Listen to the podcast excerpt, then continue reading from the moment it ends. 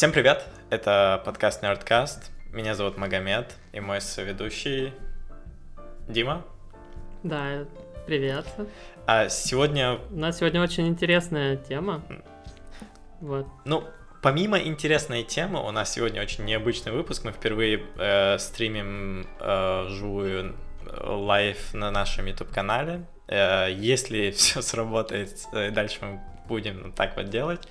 Это позволяет вам давать прямой фидбэк нам в процессе записи, и вы можете увидеть нас, как мы выглядим, что, наверное, тоже кому-то интересно. Нас очень просили делать видео, 2,5 человека. И, да, еще это нам добавляет кучу проблем, связанных с тем, что нужно передавать не только голос в обе стороны, но еще и видео. Да. И все это должно как-то работать, а работать оно хорошо не очень хочет. Да, ну мы такие, начинающие стримеры, эйки, подкастеры, так что нам простительно. Поэтому могут быть какие-то пробелы в речи, иногда там битрейт падает, с этим мы ничего, увы, поделать не можем. У меня тут особенности аплинк так себе. Привет всем, кто слушает и в записи, и сейчас лайв. Спасибо, что пишете в чат. Одному человеку спасибо большое. И хочу уже начать тему. Тема у нас очень интересная. Если вы слушаете записи, вы уже знаете про что. Дима, что ты представляешь себе в голове, когда слышишь детектор элементарных частиц? Что-то очень сложное, непонятное и... Ну да, сложное и непонятное, в принципе, наверное, это будет самое правильное описание. Окей. И то, что явно нельзя сделать на кухне. Да, и что нельзя сделать на кухне, вероятнее всего, очень дорогое. Сегодня я буду говорить на тему и по поводу проекта, который мне очень нравится.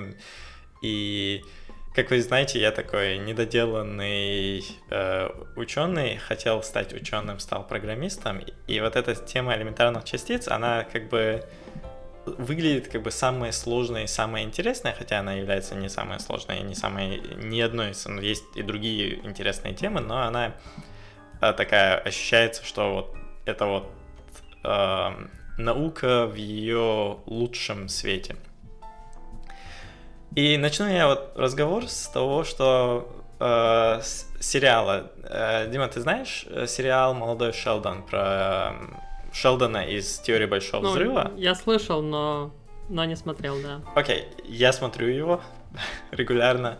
И в одном из сезонов, в предпоследнем сезоне, по-моему, в 5-м, он поступил в университет, там, будучи ребенком, у себя там в Техасе, и они с ученым местным делают эксперимент. И там идея, что они делают эксперимент, который должен позволить обнаружить нейтрино.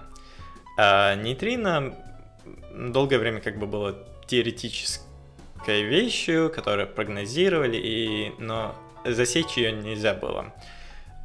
И вот они в этом эпизоде делают прототип детектора нейтрино, и они делают, у них такой шарик, закрытая комната, такая темная камера, в эту камеру вставлены такие телевизионные камеры, и потом они видят всплески в этом стеклянном, в кавычках, шарике. И потом бабушка Шелдона говорит, это то нейтрино, он говорит, нет, это не нейтрино, это радиация. Чтобы засечь нейтрино, нужно в 100 раз больше детектор. И вот этот момент меня натолкнул на мысль вообще, в принципе, загуглить, как сейчас обстоят дела именно с такими портативными детекторами. Понятное дело, что нельзя засечь нейтрино в домашних условиях, но это начало этой темы для меня. Давай раз мы затронули нейтрино, я быстренько закрою этот момент. Ты знаешь, что такое нейтрино? Ну, слышал точно? Нет, рассказывай. Окей. Слышал, конечно, да. Нейтрино, дословно переводя как бы с итальянского, это нейтрончик. Такое уменьшительное ласкательное название. Классно. Да, и это частицы, которые... Ну, есть солнечные нейтрино и есть другие нейтрино. Солнечные нейтрино рождаются внутри звезд и летят к нам. В каждый момент времени Земля бомбардируется нейтрино. Ну, как бомбардируется, это неправильно будет. Они проходят и через тебя, и через меня, и через всю планету. Для нейтрино большинство звезд прозрачны. Свободный пробег у нейтрино порядка 100 световых лет. Свободный пробег — это расстояние между двумя столкновениями. То есть нейтрино настолько... по факту это такие штуки, которые пролетают через что угодно. Соответственно, их засечь долгое время нельзя было, и было непонятно, как их засекать. Пока один японский ученый Такааки, забыл его фамилию. Короче, этот чувак в прошлом веке, в 50-х годах, делал эту работу, но чувак открыл такую штуку, называется нейтринные осцилляции. Нейтринные осцилляции — это превращение нейтрино одного типа в другое нейтрино. То есть есть такое понятие в физике элементарных частиц — это поколение. Поколение, как правило, 3, то есть первое, второе, третье. И частицы как бы проходят эти стадии поколений, которые позволяют в процессе обнаруживать их.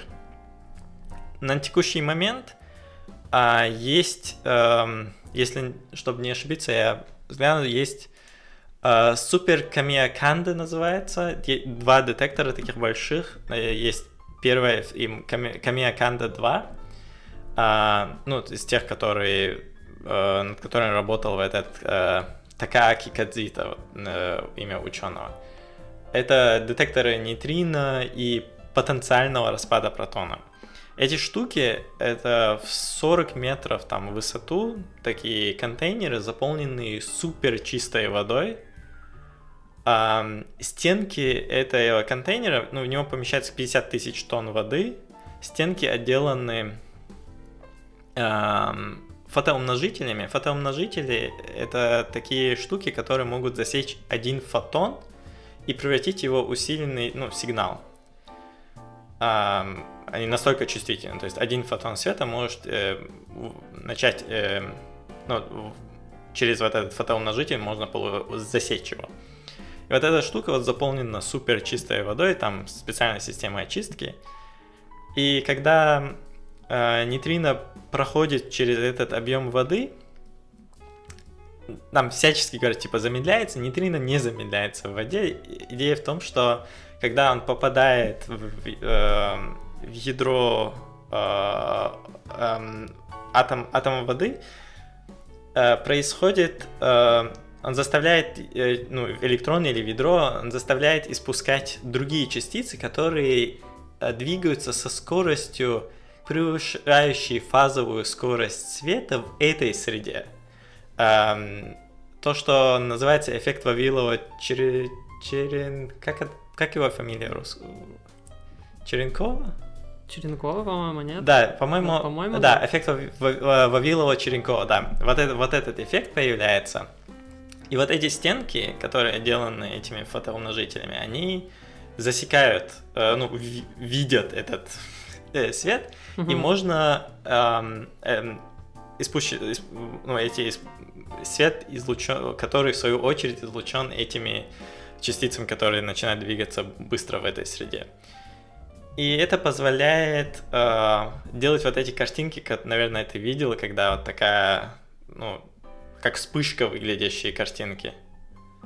Или когда картинка элементарной частицы, такая как вспышка выглядящая, она показывает, можно даже направление засечь, можно определить, основываясь на этих данных, много всего замерить. нейтрино. Вот, это то, что вот... А я правильно понимаю, что ну, не каждая нейтрино сталкивается с ядром? То есть Нет. Большая часть все равно пролетает мимо? Конечно. То есть, во-первых, сталкивается только с определенной энергией. То есть нейтрино, они разные, и они большая часть действительно пролетают, не соприкасаясь. То есть вот этот... Свободный пробег же очень большой. Поэтому как бы мы засекаем... Это удача, когда такое можно засечь. Вот. Вот так это устроено сейчас по поводу нейтрино. Вот в чате пишут, что нейтрино... Да, нейтрино, лептон, я сейчас дойду к этому. Нейтрино есть нескольких типов. В принципе...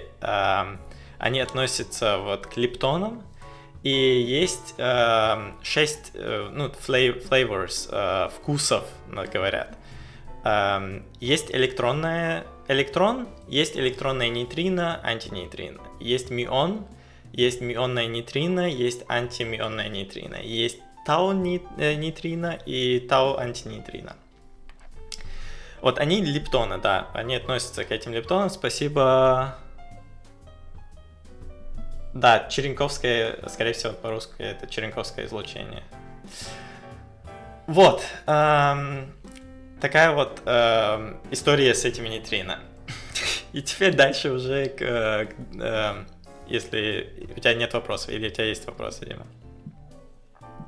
Нет, слушай, пока что все понятно. Вот. Очень как странно. Вот. Непонятно зачем. Вот. Ну... Понятное дело, что людям нечего делать, им просто хочется изучать что-нибудь странное, интересное. Да. Ну, теоретически можно много чего делать, да, то есть представь, если бы замер нейтрино не был бы таким тяжелым, можно было бы так делать коммуникацию. То есть вероятность обнаружения слишком маленькая, соответственно, у тебя latency большой будет, но и потеря данных в пути будет большой, но штука, которая пролетает сквозь звезды... Примерно как сейчас у нас со связью, да. Да, сквозь звезды была бы крутой вещью, вот, как один из вариантов применения. Вот. Слушай, а с какой она скоростью движется? Говорят, со скоростью близкой к скорости света, что он не совсем... Ну, короче, это очень сильно зависит от его энергии. Бывают разные энергии частицы, и они как бы не... Ну, там они... Как это будет правильно сказать? Я бы не утверждал, что они движутся со скоростью света, потому что ничто не может двигаться со скоростью света, и все зависит от среды. В вакууме, по-моему, они не летят близко, потом, когда мы попадаем в атмосферу, они сталкиваются с атомами и быстро распадаются, например, в атмосфере некоторые типы, или в другие поколения переходят. Поэтому очень такая... Я не готов на это ответить, на самом деле. Ну, говорят, что скорость близкая к скорости света. Но они не нулевой массы. Соответственно, у них не может быть очень высокая скорость. Если не нулевая масса подразумевает, что тебе нужно восполнять энергию, это нереалистично. Вот. Очевидно, что я не смогу у себя дома засечь нейтрино. Но... очень бы хотелось. Очень бы хотелось. Но есть эксперименты, относительно безопасные эксперименты, которые позволяют дома засечь элементарные частицы. Мы тут не говорим про обычное излучение, которое можно засечь там счетчиком Гейгера или дозиметром. Скорее именно про частицы, которые летят нам с космоса. Есть такая штука, которая называется, ну, то, что принято называть космическими излучениями, космическими лучами. Космические излучения включают в себя и обычную радиацию, но мы сейчас будем говорить скорее про космическое излучение. Есть космическое излучение, которое, оно состоит из, большая часть из которого это частицы, которые летят из нашей галактики, и часть летит из нашей Солнечной системы в плане, как она называется, вот, от нашего Солнца. Это протоны, это ядра гелия, это электроны. И когда высокозаряженные вот эти частицы из космических лучей попадают в нашу атмосферу, ударяясь атомы воздуха, ну, того, что является воздухом, они начинают decay, ну, распадаться. Они начинают распадаться, например, на пионы и глионы. И они, в свою очередь, распадаются до мионов. Есть такая красивая, если вы загуглите космические лучи, такая красивая картинка, когда один луч попадает вот в атмосферу, и он распадается на кучу-кучу маленьких таких разных, там фейнмановская диаграмма, как правило, нарисована, и появляется такая картинка, то, что называется дождь, космический дождь. И частица, которая нам интересна, это мион, то есть это второе поколение. Как я говорил, то есть мионы тоже есть, относятся к лептонам, это все фермионы, тип, вот это лептоны, и там находятся вот эти мионы. Мион это субатомарная, ну, фундаментальная частица, где-то больше 200 раз тяжелее электрона, может иметь положительно-отрицательный заряд. И она живет там 2,2 микросекунды. Образуется она на высоте где-то 10 тысяч километров. Я сейчас говорю, километров или метров? Ну, короче, километров. Наверное, 10 тысяч метров, если... 10 000 метров. Нет, если об атмосфере речь, то 10 тысяч метров. 10 тысяч метров, да, в смысле, чтобы не ошибиться, 10... Да, она на высоте 10 тысяч метров образуется, и... Если ты посчитаешь 2 микросекунды 10 тысяч метров и как бы скорость падения, оно не успеет дожить до момента соприкосновения с Землей. Но при этом мионы мы можем обнаружить на много километров под землей, там в шахтах, в московском метро, под льдами Арктики, в бункере можно их обнаружить. Это очень... Так как, опять-таки, вот это вступает релятивизм в действие, он летит с очень большой скоростью, эффект замедления времени, и все-таки можно замерить. То есть, если так прямо считать там... Слушай, это похоже на какую-то черную магию. Да, ну, мне тоже кажется это очень таким... То есть, такая вещь, к которой ты можешь по факту прикоснуться, условно, да, то есть... делая вот это устройство и разрабатывая, и замеряя это, но штука, которая по факту не существует в момент твоего замера, то есть она уже распалась к этому моменту. Но из-за того, что тут релятивизм действует, она все еще существует. О, битрейт упал жутко. Слушай, а может ты попробуешь видео выключить в мою сторону в скайпе? Да, кстати.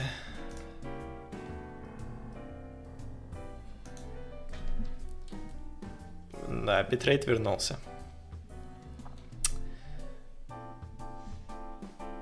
Да, вот нам написали, что осциллирует, как раз переходя в поколение масс. Да, квантовые значения и заряд остается таким же, и меняет, он переходит из поколения в поколение. Ну, это и называется, да, нейтринная осцилляция перехода из поколения, верно.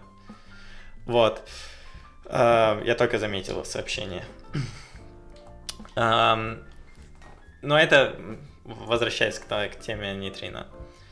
Вот. И теперь вопрос, как замерить, как поймать эту частицу. Ну, мион имеется в виду, как обнаружить его. Раньше обнаружение миона, в принципе, было таким же тяжелым и сложным, как и все другие детекторы элементарных частиц.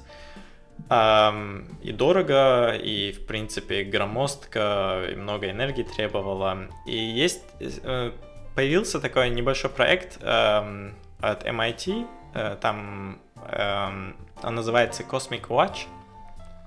Они предложили сделать такую вещь, которая чем-то напоминает, знаешь,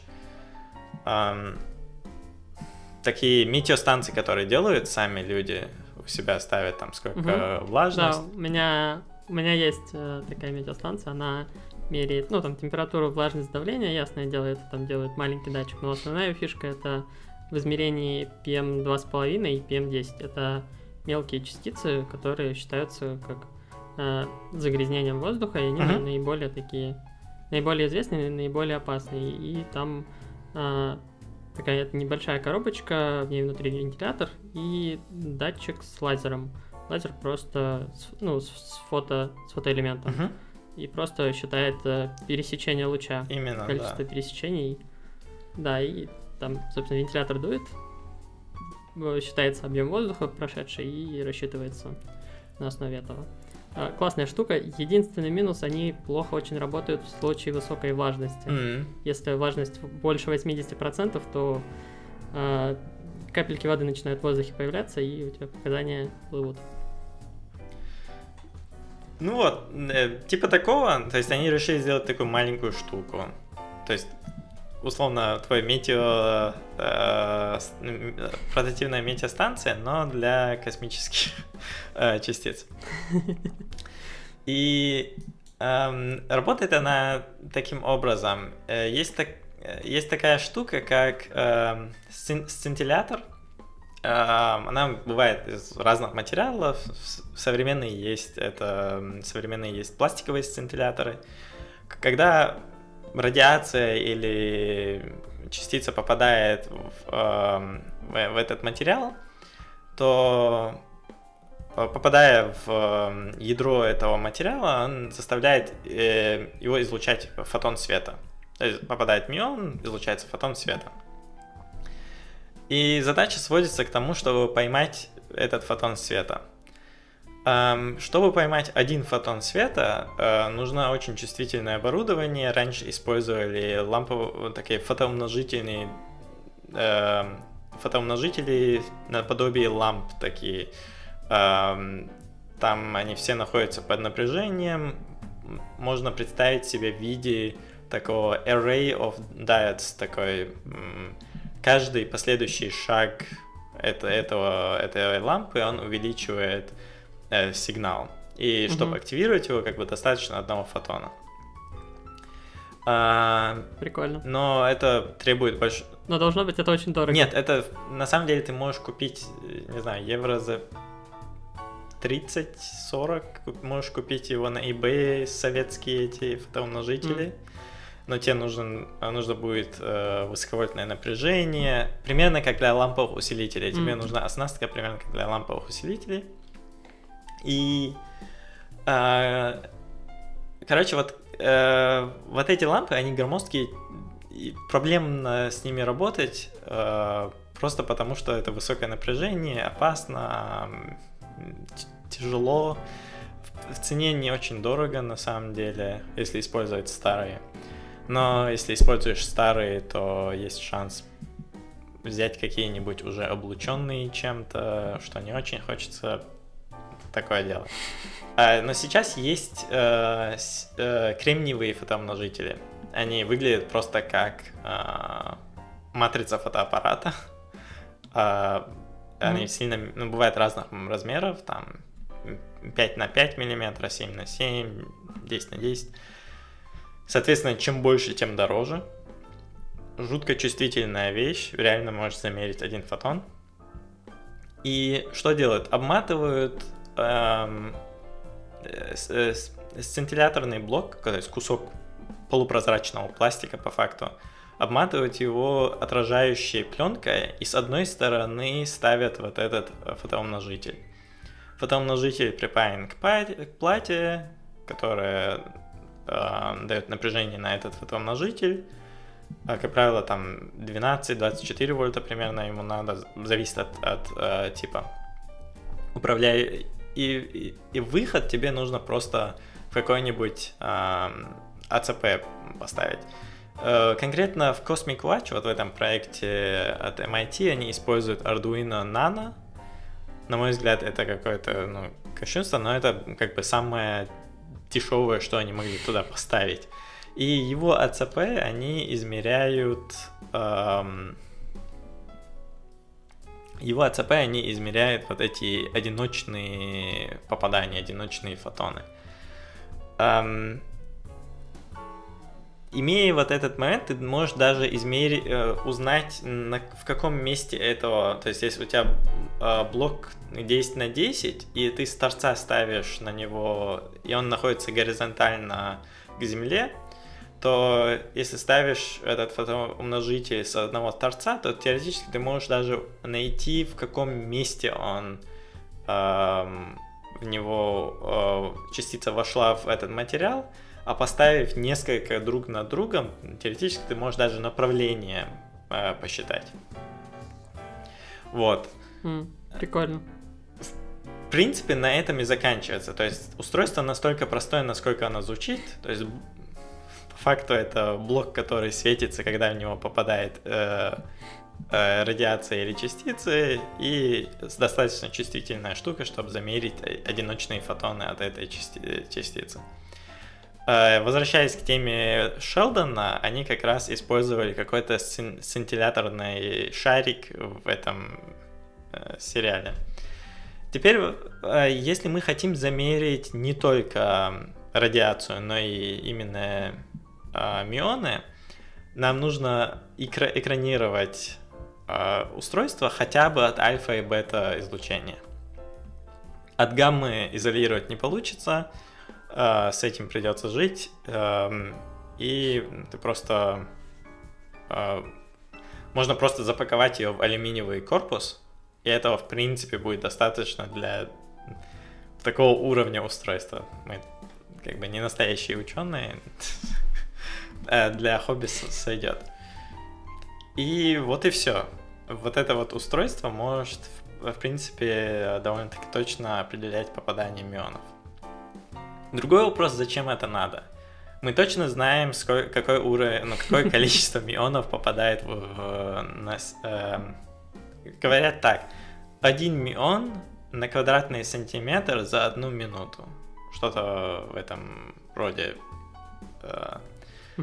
А это число различается в зависимости от местоположения на Земле или приблизительно равномерно варьируется? На уровне моря оно одинаковое везде.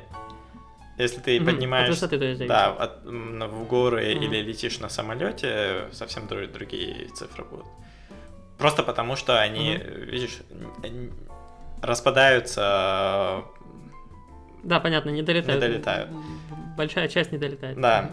И зачем это надо? Там конкретно MIT объясняет, что им нужны были маленькие версии, чтобы просто делать начальную калибровку или какие-то начальные данные. Толку на самом деле 0. Это просто интересно.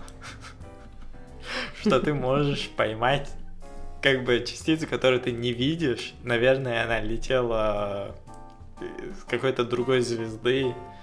И просто вообще то, что ты это можешь осознать, и что вот есть какая-то невидимая вещь, летящая через тебя, которую ты можешь засечь.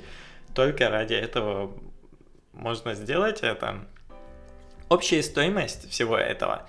Они говорят $100, я проверял ценники, я собирал корзину для этого проекта. И пока забил, просто потому что это довольно-таки дорого. Вот этот 1,7 на 7 мм фотоумножитель кремниевый будет стоить порядка 70 евро, потому что я буду покупать 1,2, а им невыгодно. А вот если покупать типа 100 или 1000, тогда... Ну, это да, обычная история. Да. И они туда забили цену, как будто если ты будешь покупать там 1000 на весь поток в университете или что-то в этом роде. Сцинтиллятор... Ну, это, наверное, на это и рассчитано, то, что это больше рассчитан на то, что там в университетах будут собирать такие штуки? Все-таки они не кто-то дома. Ну, не знаю. Они говорят, что это типа они на GitHub выложили проект. Не, ну понятно, да. Но это как DIY-ный проект. В принципе, такая идея, что люди смогут это сами дома делать.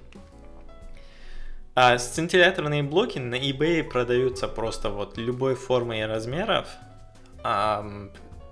И стоят 20 евро, 30 евро. Ну, Arduino Nano копейки. И печатная плата, не знаю, $10. В Китае 10 штук тебе сделают. Самое еще дорогой будет вот этот алюминиевый корпус, потому что они, как правило, каких-то нереально несовместимых денег стоят. Но... А если фольгой обмотать?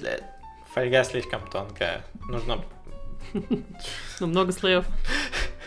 Если будет выглядеть как твой обед. Слушай, мы на работе пробовали... Короче, нужно было проверить, что происходит, когда сигнал телефон теряет. Пробовали фольгой обматывать. В общем, это бессмысленная затея. Очень много мотали, вот, но толку было мало. Когда мне нужно было это проверять, когда я писал софт для биконов, и мне нужно было проверить, что получается, когда ты выходишь из зоны действия бикона, я клал телефон в коробку, знаешь, из-под печенья, такая жестяная, которая песочные печенья такие. Ну, с биконом, это же Bluetooth, там 2,4 Герца. Там проще. Возможно, что это проще, да, потому что со связью там разные частоты, и поэтому сложнее угадать. Я думаю, жестяная коробка с просверленной саморезом, чтобы и это, ну, как бы основание и соединить, то у тебя наподобие клетки Фарадея можно сообразить. Когда просто, если потом послушает, удачного полета комментатору в чате. Услышимся потом. Да, это повер. Окей. Вот. Это вот оно, это устройство. Мне оно реально понравилось. Я ссылки, соответственно, оставлю в описании и к видео, и к подкасту.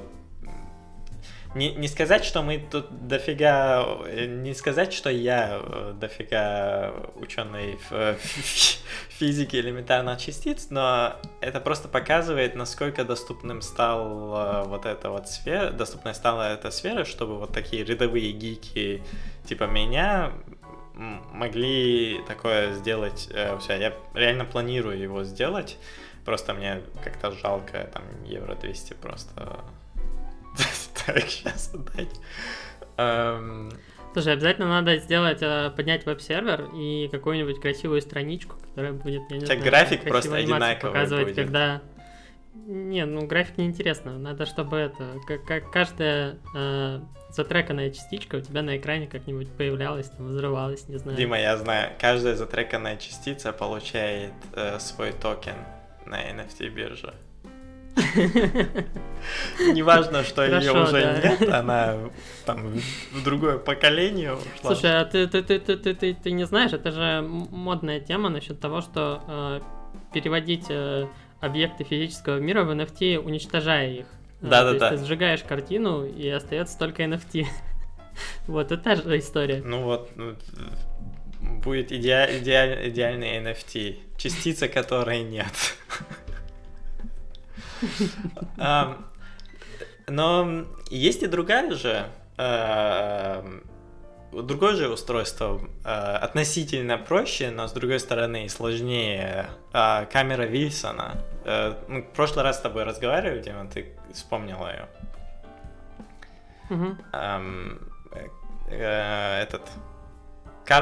Крастер делал. Кластер, да. Или нет, Крастер. Это Крастер. Окей.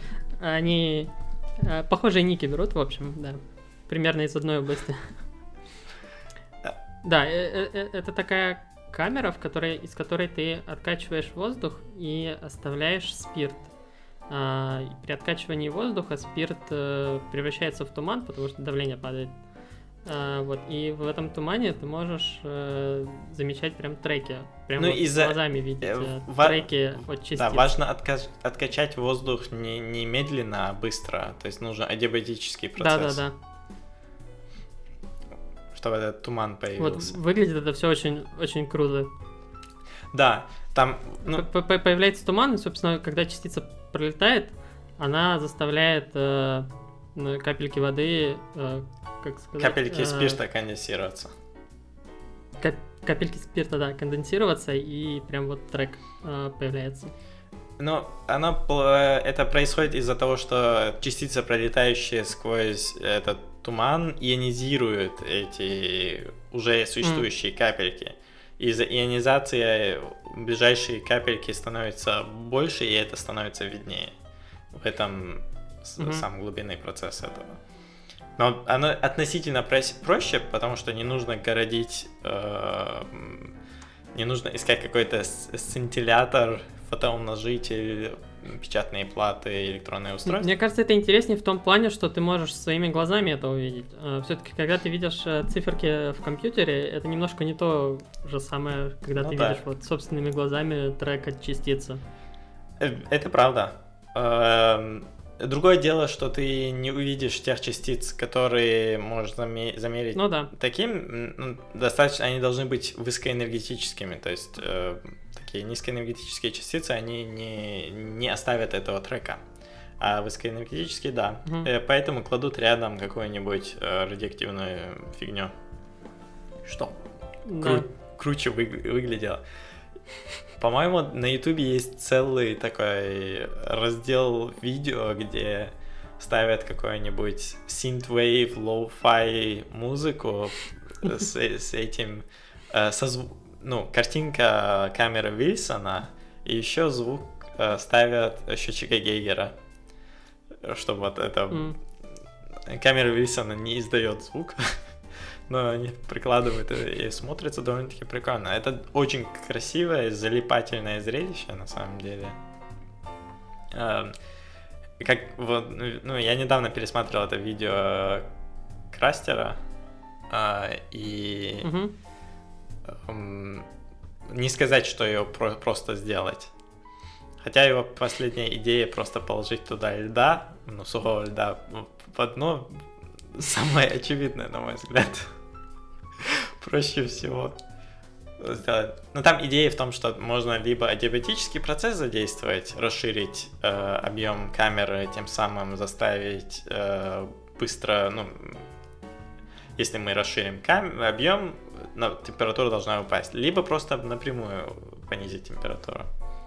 Вот, он использовал в конце видео, ну, первый его прототип взорвался из-за того, что давление, ну, стекло как бы давилось внутрь и не выдержало.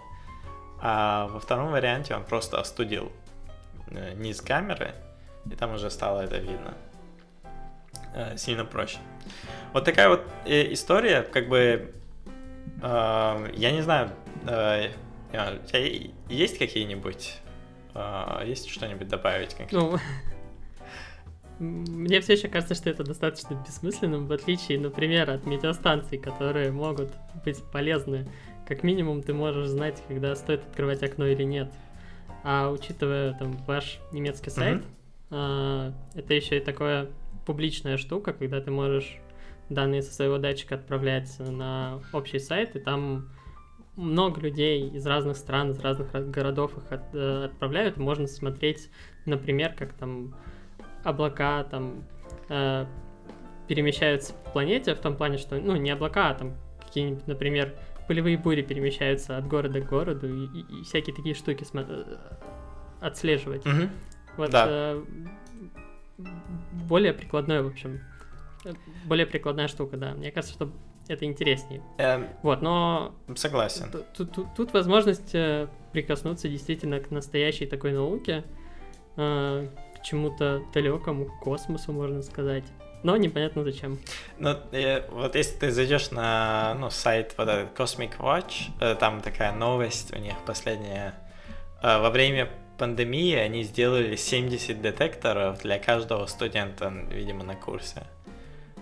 Ну, чтобы ты понимал, как это выглядит, такое стендалон устройство, которое просто в таком корпусе, и на нем маленький экранчик, и он тебе показывает, сколько он сейчас получает, там, среднее значение, и сколько он уже накопил, то есть сколько в него уже попало. И они берут их для исследований. То есть один вообще пишет свой PhD где-то в Антарктике. Подожди, где эта база в Арктике? Я сейчас...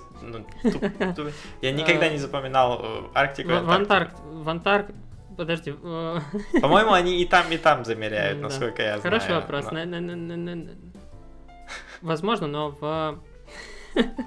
Да, вот сидим тут, делаем вид вдвоем, что типа умные. Не, я реально... Между Арктикой и Антарктикой. Я каждый раз, когда забываю, смотрю, и каждый раз... Арктика, по-моему, на сервере, а Антарктика на юге. И в Антарктике есть земля, и там есть станции. Да. Не, ты сказал на сервере. На сервере, да.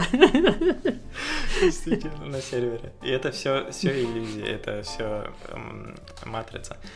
Да, ну вообще у них есть... Нет, то что, согласно теории заговора, чего там получается, Арктики не существует, это просто стенка стакана, вот, в котором мировой океан находится. Хорошо, прям неплохо. Кстати, насчет теории заговора еще кое-что скажу. Но у них, короче, есть... Вообще есть такой большой-большой детектор элементарных частиц под льдами. Он установлен, и люди туда ездят, замеряют, и они используют вот эти маленькие... Слушай, я слышал еще, по-моему, что какой-то детектор частиц есть в Байкале. Да, есть тоже. Это детектор нейтрино. Тоже есть там, да. Ну, такая же идея, что там чистая вода, вот это вот все. Там тоже есть. В принципе, их довольно относительно много, ну, там, сколько пальцев на руке примерно. Но не так, что их очень много. Вот. Но они используют их скорее как портативные детекторы. То есть еще такой, ты идешь, там лезешь в гору или идешь в шахту, у тебя с собой, и они используют, потом могут как бы сравнить, на какой высоте они были, на сколько они там имели, чтобы графики какие-то строить, PhD писать, например. Ну да, понятно, это такое достаточно понятная история. И, например, у нас в местном университете, не в том, в котором я учусь, а тот, который побогаче, в Ахене есть такой университет. По-моему, Ахен. Да. Я читал работу студента, его мастерскую работу. И как раз там он строил детектор мионов. Но не вот такую маленькую штукенцию. Она где-то типа там 2x2. Такой мини-обсерватория. И она направляется, и там... кучу таких вещей у него. Типа мини-телескоп, который ловит частицы или что-то такое. Довольно-таки интересная работа.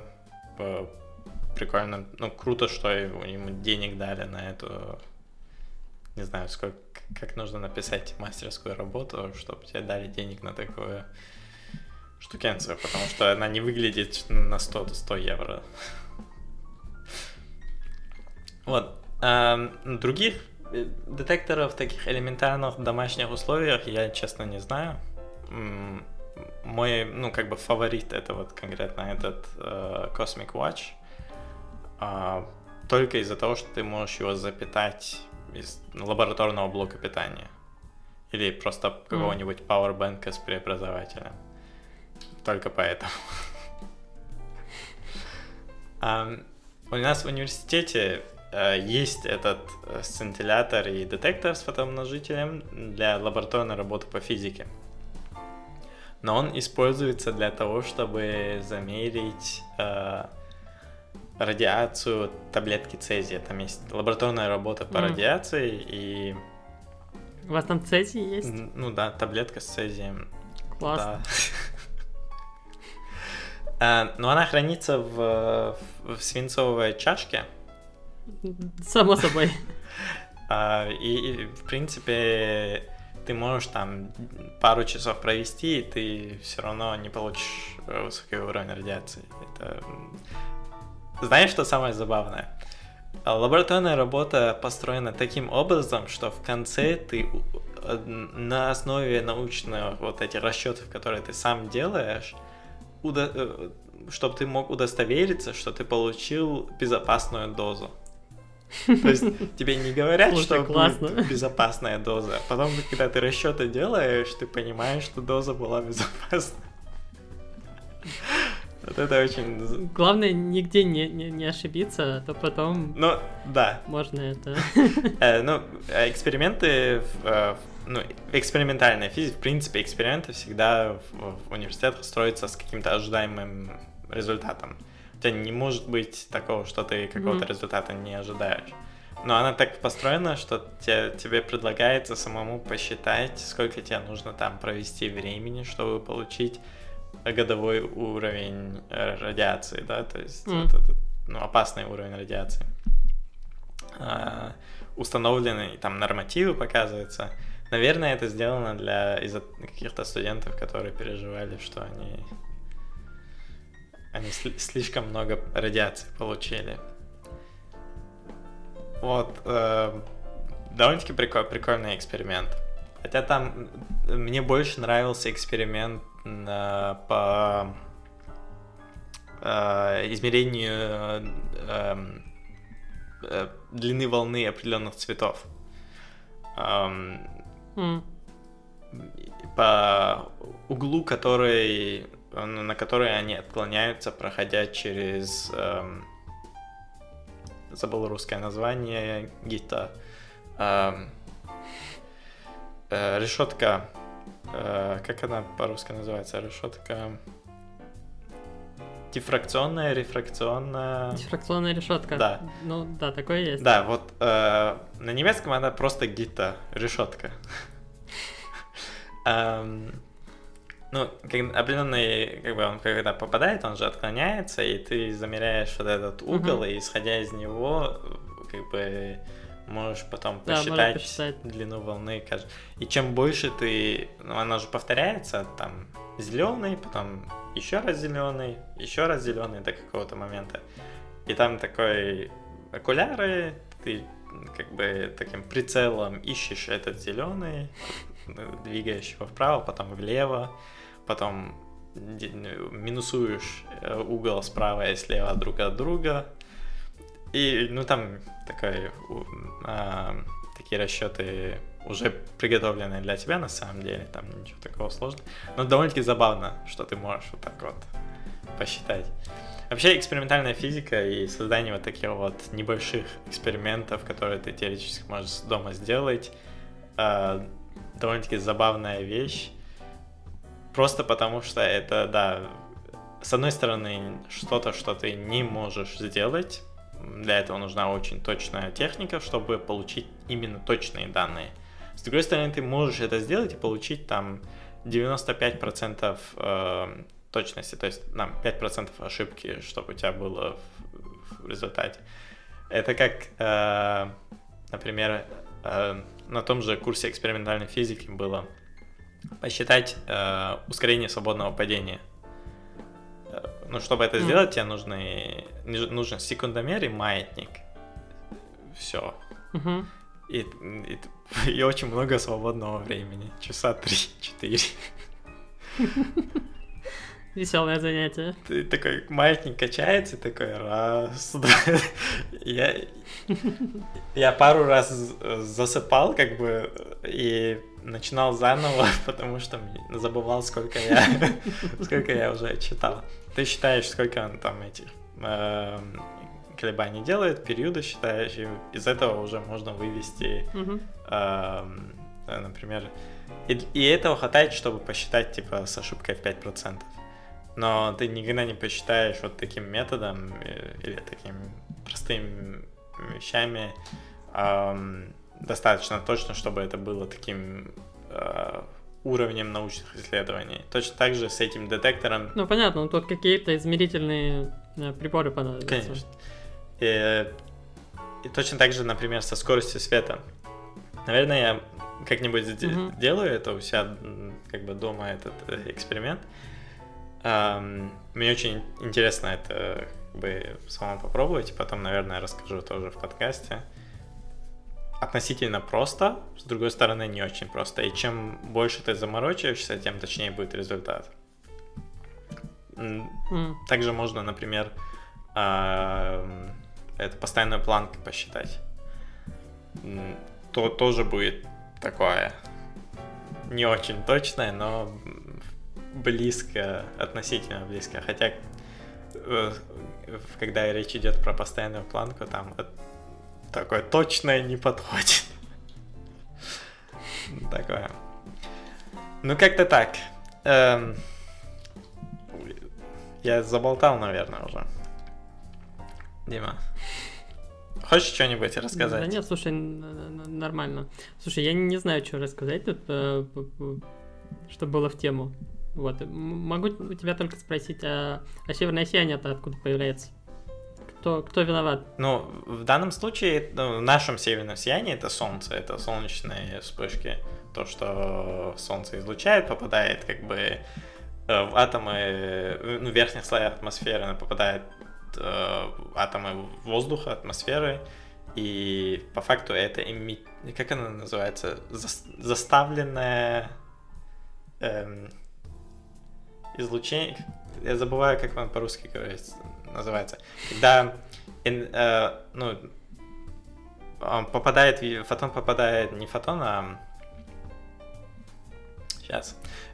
частица попадает в атомы воздуха, электрон выходит на следующий уровень, который ему не подходит, но он там нестабильно, возвращается назад, и энергия, которая была там... Да, излучает... Да, дословно заставленное излучение, я забыл термин по-русски. Вот. Не знаю, к сожалению. И это то же самое, в принципе. В принципе, мне кажется, что, насколько я это понял, и вот это излучение Черенкова, Вавилова-Черенкова, и северное сияние имеет схожую природу изначального появления, но там не нужна скорость, близкая скорость света в среде, в этой среде. Вот, в принципе... Кстати, ты видел эту новость про северное сияние в средней полосе недавно? Ну, которая вот несколько дней назад была? Да, в Новосибирске можно было наблюдать северное сияние. В Питере вот я видел видео, вот там буквально на несколько часов было относительно безоблачно, и в этот момент оно было видно, но очень-очень так слабенько. Вот я сам не видел, к сожалению. Это прям удача нужна. Да, теоретически у нас тоже должно было быть видно, но я что-то проморгал. С другой стороны, я не смотрю в окна часто. Но там были видео из Калифорнии. Так, а вообще в теории можно увидеть на любой широте солнечное сияние, северное сияние. Другое дело, что если ты его видишь на экваторе, то, скорее всего, будут проблемы, вот, как минимум с электроникой. Что-то не то пошло. Вспышки на солнце — это дело такое. Да-да. Ну, те видео, которые были, например, в Калифорнии, они очень красиво это выглядело, прям... И цвета там были не такие, как обычно в северном сиянии. Не зеленый, там бирюзовый, а красный какой-то цвет. Жутковатое зрелище. Ну, прикольно. Кстати, насчет детекторов частиц. Вот этот космический дождь, то, что называется, его можно увидеть и по-другому. Если у тебя достаточно чувствительная камера. Нужно настроить определенным образом, чтобы все остальное было неважно, только вот эти слабые вспышки, то есть типа северное сияние уровня light. Вот, ну, в принципе, в любой части света можно это увидеть. А это погода какая-то должна быть или в любое время? Ну, ясное небо должно быть относительно. Нет, ясное небо само собой, я в смысле, там, может, там вспышки на солнце нужны или еще что-то такое. Там, да? По-моему, ну, в той статье, которую я читал, было то ли с Кэноном, там просто Canon какой-то средняя камера. Вот ей они делали.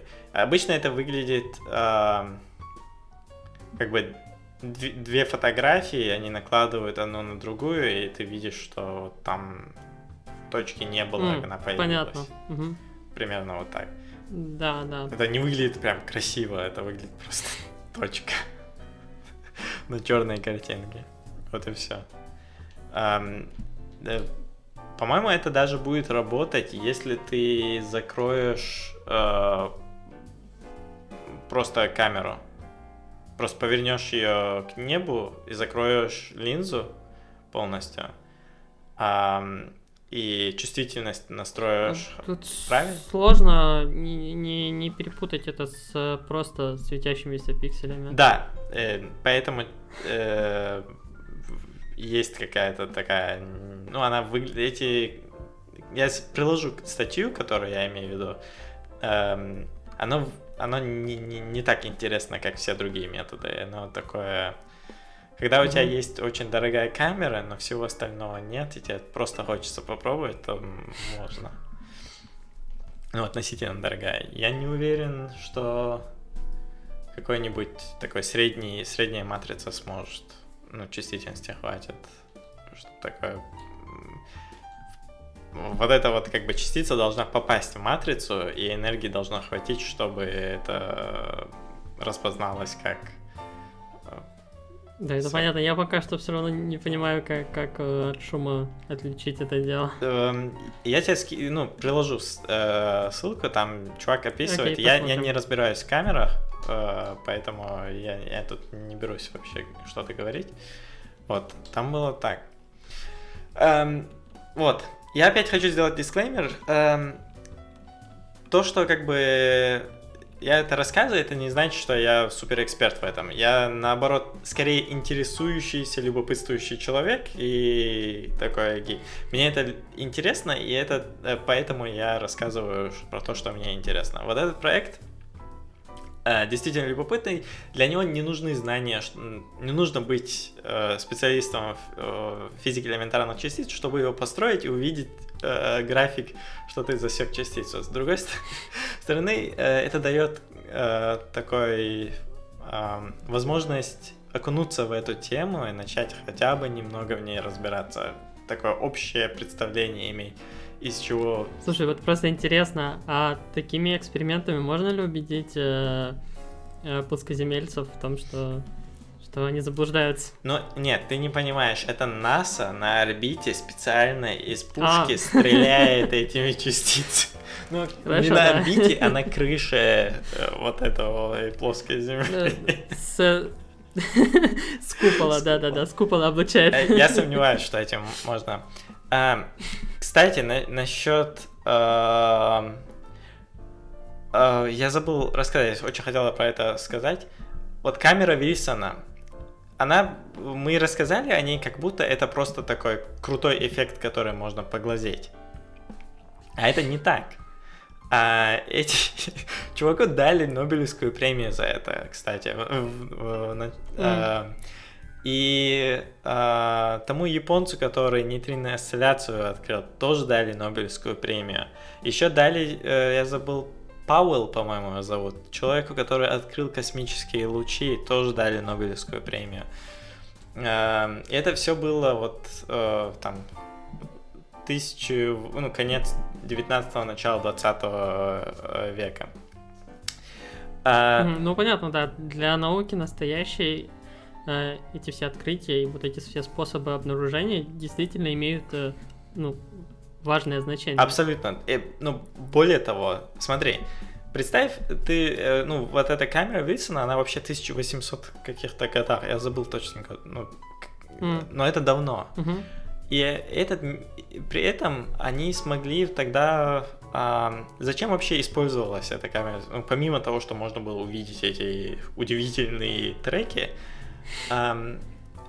редко наблюдали их просто так. Их помещают в магнитное поле с известными значениями, и она заставляет эти частицы отклоняться.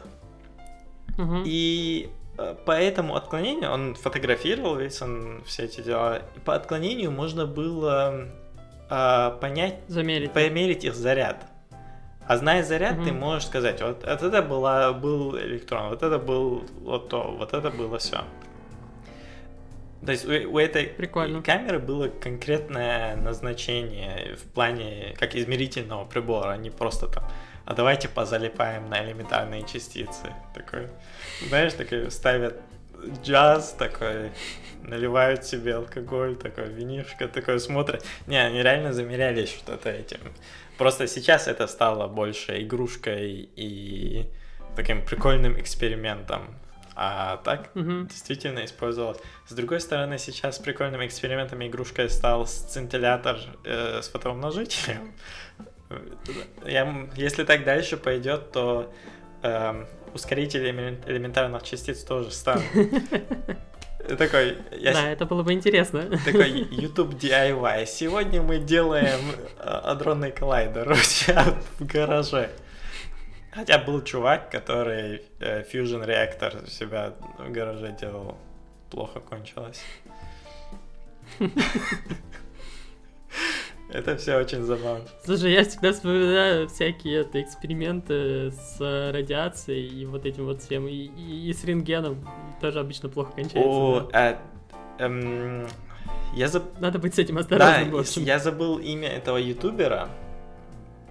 Он прикольный чувак такой, но в одном из последних видео он реально сказал, сделал рентген, у себя дома рентгеновский аппарат, и он настолько скетчи, то, что говорится, то есть он там все на соплях висело, там от того, что коротило, все вырубало, и это все он выложил, и потом люди так много, я думал, ты умный, такой. Ну, реально, есть чуваки, которые... Я понимаю интерес к науке, но вот делание такого уровня вещей у себя дома, там, покупать сломанное рентгеновское оборудование и пытаться его у себя дома что-то с ним делать, это такой... не совсем... Ну, тут вопрос о соблюдении техники безопасности. Когда ты работаешь с такими опасными штуками, надо быть... Ну, я бы сказал, тут... И уверенным в себе. Да, тут... невозможно говорить о технике безопасности просто потому, что это уже какой-то... Нужно очень хорошо в этом разбираться и быть профессионалом, либо не трогать такие вещи. Поэтому, как я и сказал, этот проект интересен и... Cosmic Watch интересен только потому, что в нем не нужно высоковольтное напряжение, тогда как со старыми лампами, хотя они дешевле, например, нужно высоковольтное напряжение. Например... можно разобрать микроволновку, там есть высокое напряжение, или старый телевизор. У меня есть ламповый усилитель. Из разряда плохих советов. Вот здесь у меня стоит ламповый усилитель, я показываю на видео. Его не видно все равно. Вот там тоже есть, там же анодный ток накала должен быть достаточно, и анодное напряжение. И там теоретически хватило. Получается, что ламповые усилители не энергоэффективные? Почему? Ну, если они высокое напряжение используют или нет. Там, наверное, большие потери. На все. Зависит. Я бы сказал, люди, у которых есть ламповые усилители, их не волнует энергоэффективность. Где-то в мире сейчас грустит одна Грета Тунберг. С другой стороны, смотря что ты имеешь в виду. То, что там высокое... Мы не измеряем энергоэффективность в напряжении или только в токе. Мы измеряем энергоэффективность в энергии, которую мы тратим. Угу. Да. То, что называется лайстонг в работе совершенной. А то, что там просто, например, трансформатор тратит на холодном, на холостом ходу, да, есть там потери. Да, они могут быть больше, чем в транзисторной технике, но в случае именно ламповой техники мало кого это волнует.